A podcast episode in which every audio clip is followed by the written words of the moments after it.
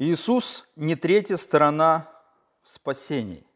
Мы с вами прочитаем Евангелие от Иоанна, третью главу, несколько стихов. «И как Моисей вознес змею в пустыне, так должно вознесено быть Сыну Человеческому, дабы всякий верующий в Него не погиб, но имел жизнь вечную.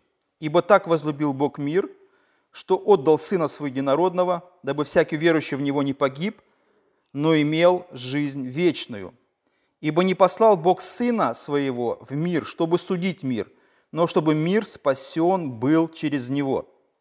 Когда мы читаем Евангелие, когда мы слышим различные проповеди о роли Иисуса в спасении, то возникают разные кривотолки и неправильные истолкования Священного Писания.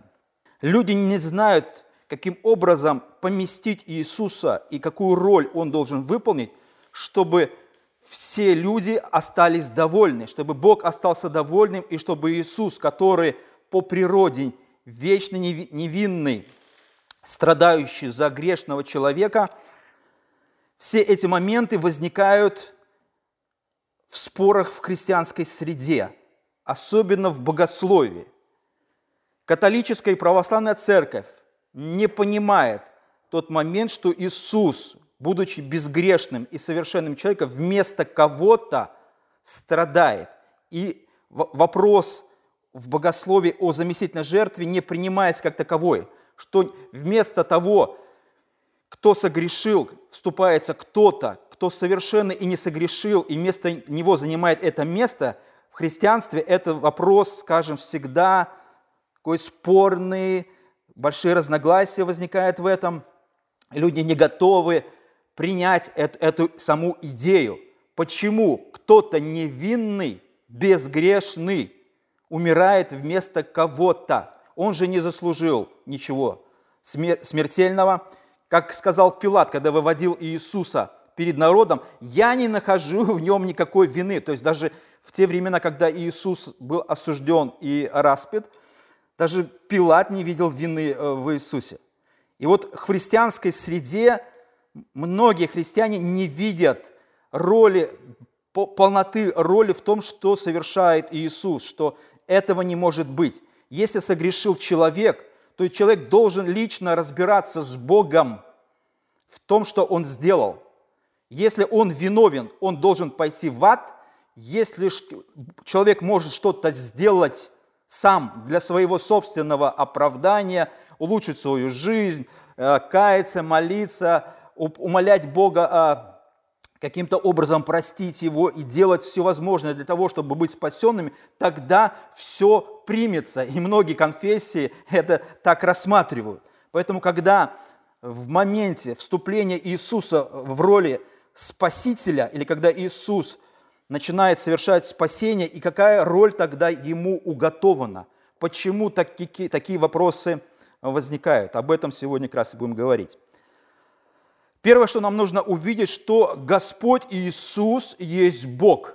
Это ключевой вопрос вообще в Священном Писании. Даже этот вопрос в христианстве как бы не, вроде не возникает, но тем не менее а он как бы, все вроде бы этот, этот момент признают, но тем не менее, когда вопрос касается спасения, он почему-то куда-то исчезает.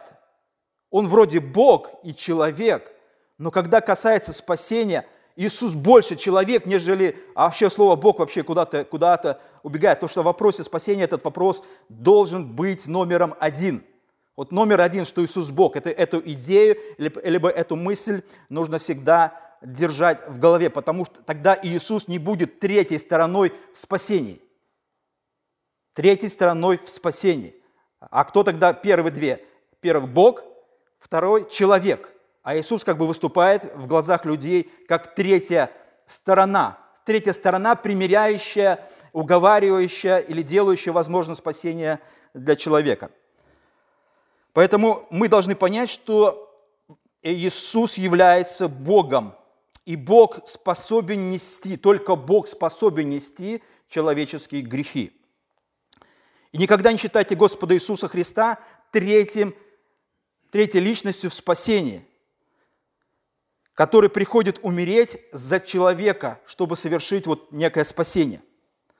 Не думайте, что Бог – это одна сторона, мы другая сторона, а Иисус – это третья сторона в этом конфликте, который разворачивается между человеком и Богом. Библия никогда не рассматривает, и когда мы зачитали Евангелие от Иоанна, никогда не, не рассматривает Иисуса как третью сторону. Иисус всегда первая сторона этого конфликта. Иисус – это тот, кто представляет Бога или тот, кто является Богом. Поэтому конфликт разворачивается между Богом и человеком. И то, что делает Иисус, это вполне объяснимо и логично. Нам могли бы когда-то, может быть, сказать, что э, приводя определенную картину в объяснении того в роли Иисуса в спасении, приводит нам картину того, что, например, должнику э, э, была предоставлена возможность каких-то денежных средств. И кредитор требует ну, как бы, возвращения этих средств.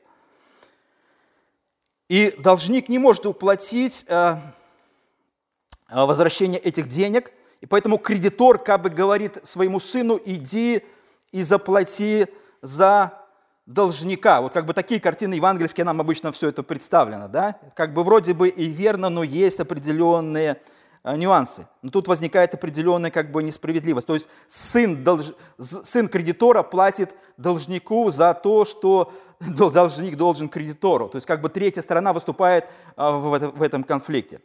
Именно евангельские проповедники сегодня таким образом представляют Евангелие. Но а, в этих всех нюансах есть определенные тонкости, на которые я хотел бы сегодня обратить внимание. Во-первых, а, такое понимание а, Евангелия делает Бога злобным, а Господа Иисуса милосердным. Это, смотрите, когда мы читаем Ветхий Завет, то Бог представлен как великий страшный, судящий, наказывающий, держащий мир. Все это представляется, и вдруг открывается Новый Завет, и входит некто добрый, хороший, милостивый, симпатичный, простой, доступный, который, скажем, выступает в роли примирителя между Богом, который гневается и злится, и человеком, который является вот перед Богом стоящим. И Иисус выступает в роли хорошей, а Бог Отец выступает в роли, в такой картине очень строгого и сурового. И у людей такое складывается искаженное представление, почему Иисус более предпочтительный кажется, чем Бог Отец, более такой, скажем, милостивый, внимательный, он не строгий, как Бог Отец, он хороший, он добрый. Это знаете, как в семье бывает, что папа, например, наказывает, а мама добрая, или наоборот. Мама наказывает, папа добрый. И кому ребенок бежит, чтобы скрыться от гнева одного из родителей. Поэтому такое представление иногда у людей возникает. Все хорошее связано с Господом Иисусом, а все злобное, плохое и жестокое связано с Богом Отцом. Потому что Бог Отец требует справедливости, наказания, суда, возмездия, смерти грешника. И кажется, как такое может быть? Хотя мы прочитали в Евангелии, что Бог выступает в роли того, кто является любящим, любящим Богом, который отдает своего возлюбленного сына. Поэтому обвинять Бога Отца в том, что Он выполняет роли, знаете, как иногда говорят – хороший злобный полицейский, да, один все время угрожает, а другой говорит, ну, нет, нет, не все так плохо, давай признайся, дай что-то что сделай, все то подобное. Э, я был в подобной роли, вызывали в одну организацию, там такое все и было. Все как, все как по написанному. Но благодарение Богу Отцу, что Он является инициатором. И мы считаем в Евангелии, что Бог возлюбил мир – Бог любит мир, понимаете? И эта инициатива Бога проявляется в том, что Он является инициатором как же, любви. Он любит нас, и Он планирует спасение для грешников, которые э, погибают. Именно у Бога Отца была воля вечности в прошлом, и Он задумал э, такую роль Иисуса, чтобы Он пришел и чтобы совершил спасение. Поэтому неправильно думать, что существуют три стороны в конфликте, в спасении. Существует только две стороны в спасении – Бог и человек. Другая никакая сторона в этот конфликт вообще не может вмешаться и не должна. Это будет несправедливо, неправильно и абсолютно искажает священное Писание. Поэтому Господь Иисус является даром Бога, Отца, человечеству, который совершает определенную роль в спасении человека. И таким образом Бог представлен как любящий, как заботящий и как посылающий возлюбленного Сына совершить дело спасения. И таким образом мы через Бога Отца, через Его вот этот план, через Иисуса приходим э, к Богу. Бог фактически возвращает нас через Иисуса к себе, решая вот этот конфликт. И есть определенные тонкости, которые мы должны понять. А, во-первых, если бы было три стороны конфликта, то Господь Иисус не имел бы права умереть за нас. Если бы Он был третьей некой стороной, знаете, как, такой как бы арбитраж такой, да, третьей стороной, который решает конфликт. Если бы, конечно, Иисус а, умер за нас, и праведность Божия была бы удовлетворена и прощены грехи, то, в принципе, а человек был бы доволен, мы бы были довольны, и нам, нас бы не интересовало вопрос справедливости. Да? Вот главное, что кто-то что-то делает, кто-то что-то совершает, и кто-то нас спасает, и мы остаемся удовлетворенными. Но является ли это справедливо по отношению к безвинному Иисусу? Всегда почему этот вопрос в богословии христианстве возникает. Почему безвинный, невинный страдает за виновного? невозможно сделать вот эту рокировку и замещение. Абсолютно никак люди не готовы это принять в христианском мире. Не способны, и особенно в безбожной, безбожнике. А когда они слышат эту идею, что кто-то умирает вместо кого-то, невинный умирает за виновного, но это же на самом деле несправедливо. Это так и есть. Если рассматривать идею так, то это так оно и получается. Предположим, у нас э, есть э, пример двух братьев. А один допустил момент, что совершил тяжкое преступление и приговорен к смерти. А другой брат, брат хочет что, э, умереть за своего вот этого виновного брата. И поэтому казняют вместо него. Он не виновен, и он является третьей стороной, и поэтому его казнят вместо этого. Но это несправедливо, даже если бы это осуществилось, понимаете? Вопрос бы э, стоял бы таким образом. Один умирает вместо другого, это было бы несправедливо – и Библия никогда не показывает, что Господь Иисус умирает таким образом. Никогда не показывает. Мы думаем, что? Я не говорю, что я не верю в заместительную жертву. Я верю, но есть определенное понимание того, что совершает Иисус и кем Он является.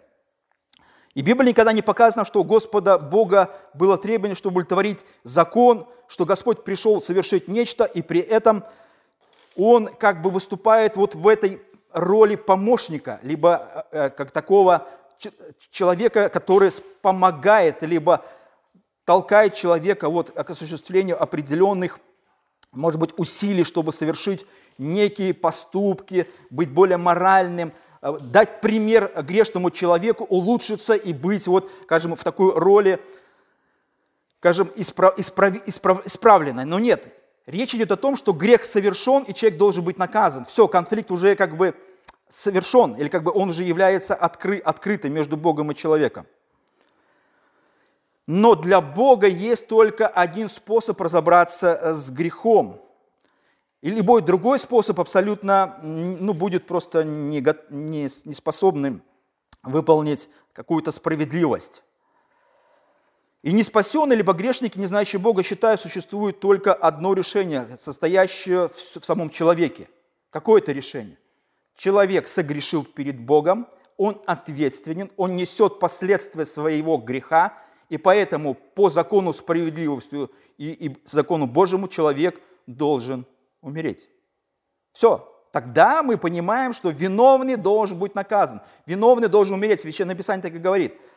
Что человек согрешил, а потом суд. Все. Суд, который приговаривает человека к погибели. И других вариантов просто нет. Человек это прекрасно понимает. Но существует еще, кроме всего этого, а, сторона Бога. Сторона Бога, которая еще выступает в роли а, такого милосердного, скажем, тот, кто способен урегулировать этот конфликт. Только Бог может урегулировать конфликт между, а, скажем, человеком и собою.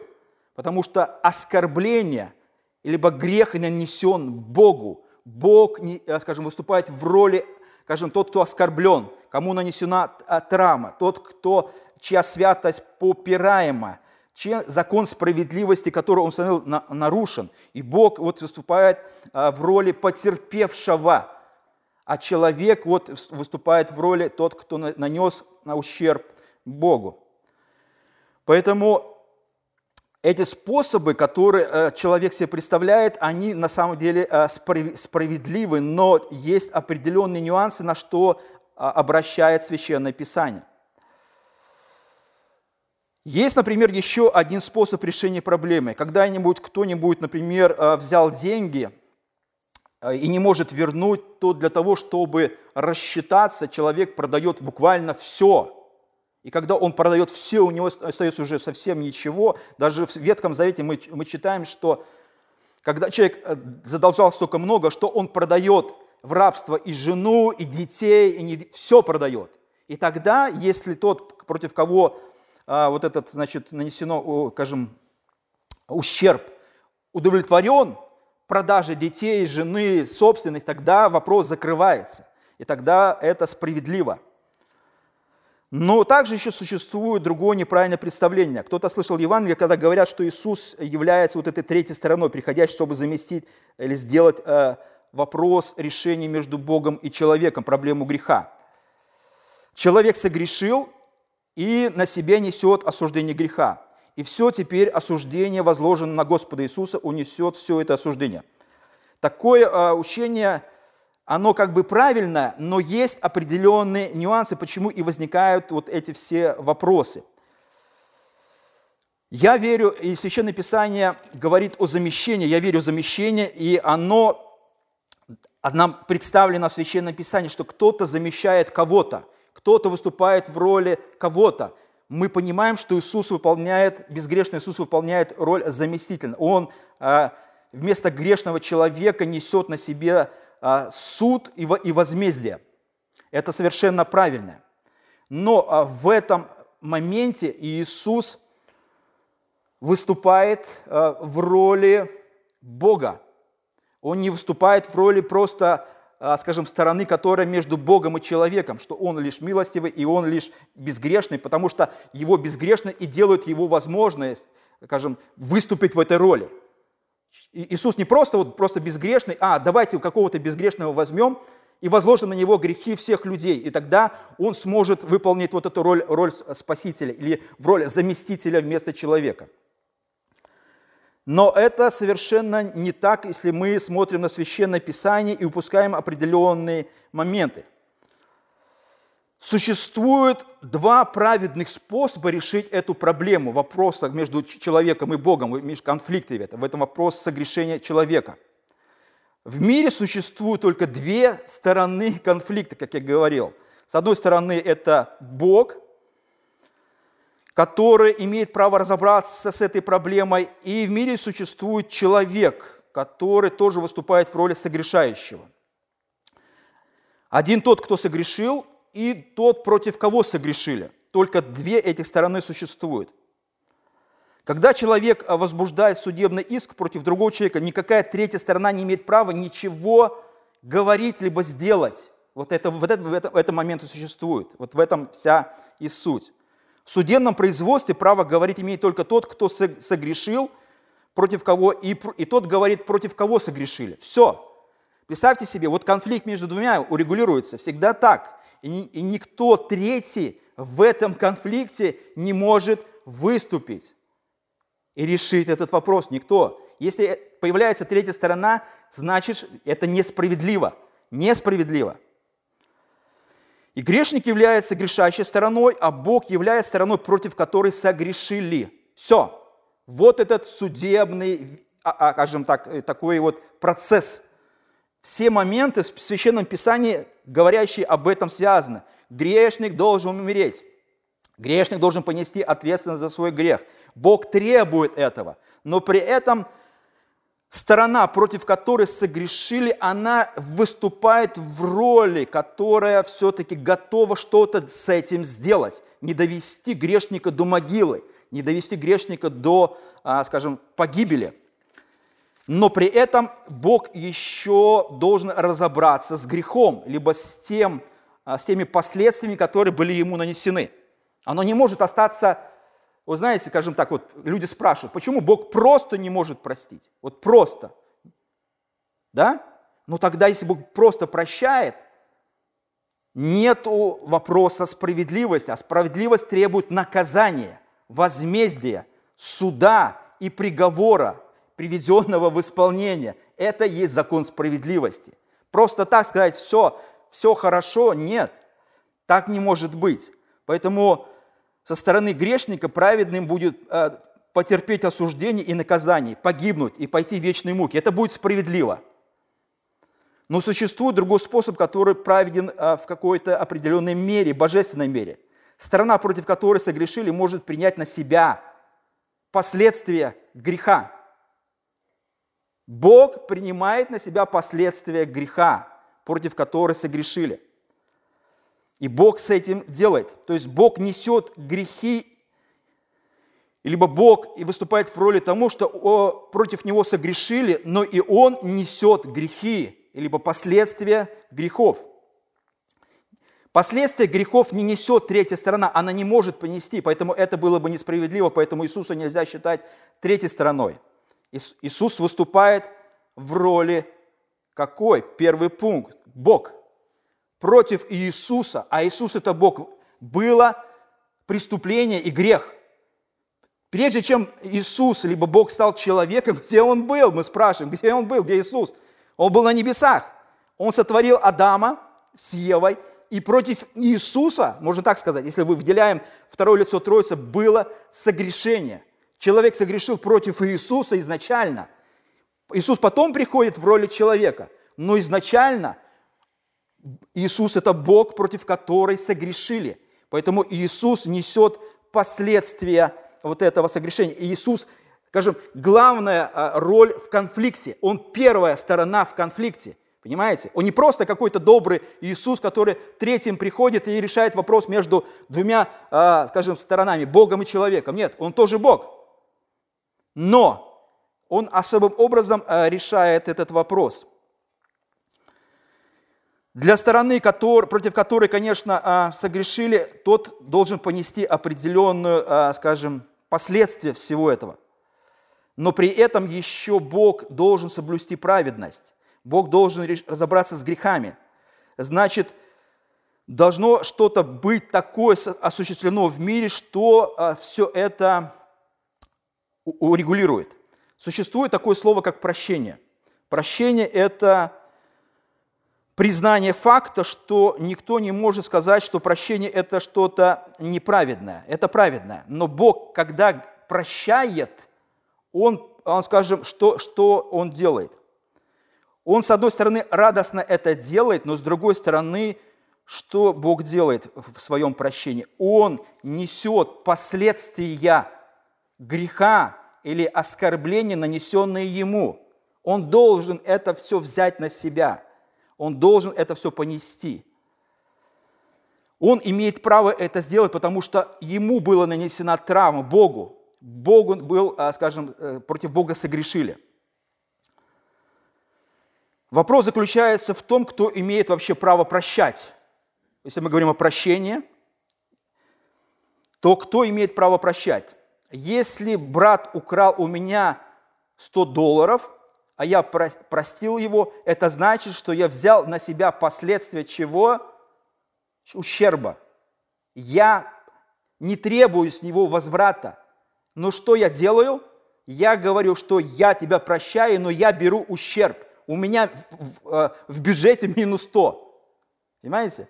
А справедливо было, чтобы он вернул. Вопрос суда бы закрылся, он должен был вернуть. Но если он не способен вернуть, не способен, а, а человек как грешный, он не способен ничего уже изменить, то все, ты, ты согрешил, ты должен умереть, ты не можешь уже ничего сделать.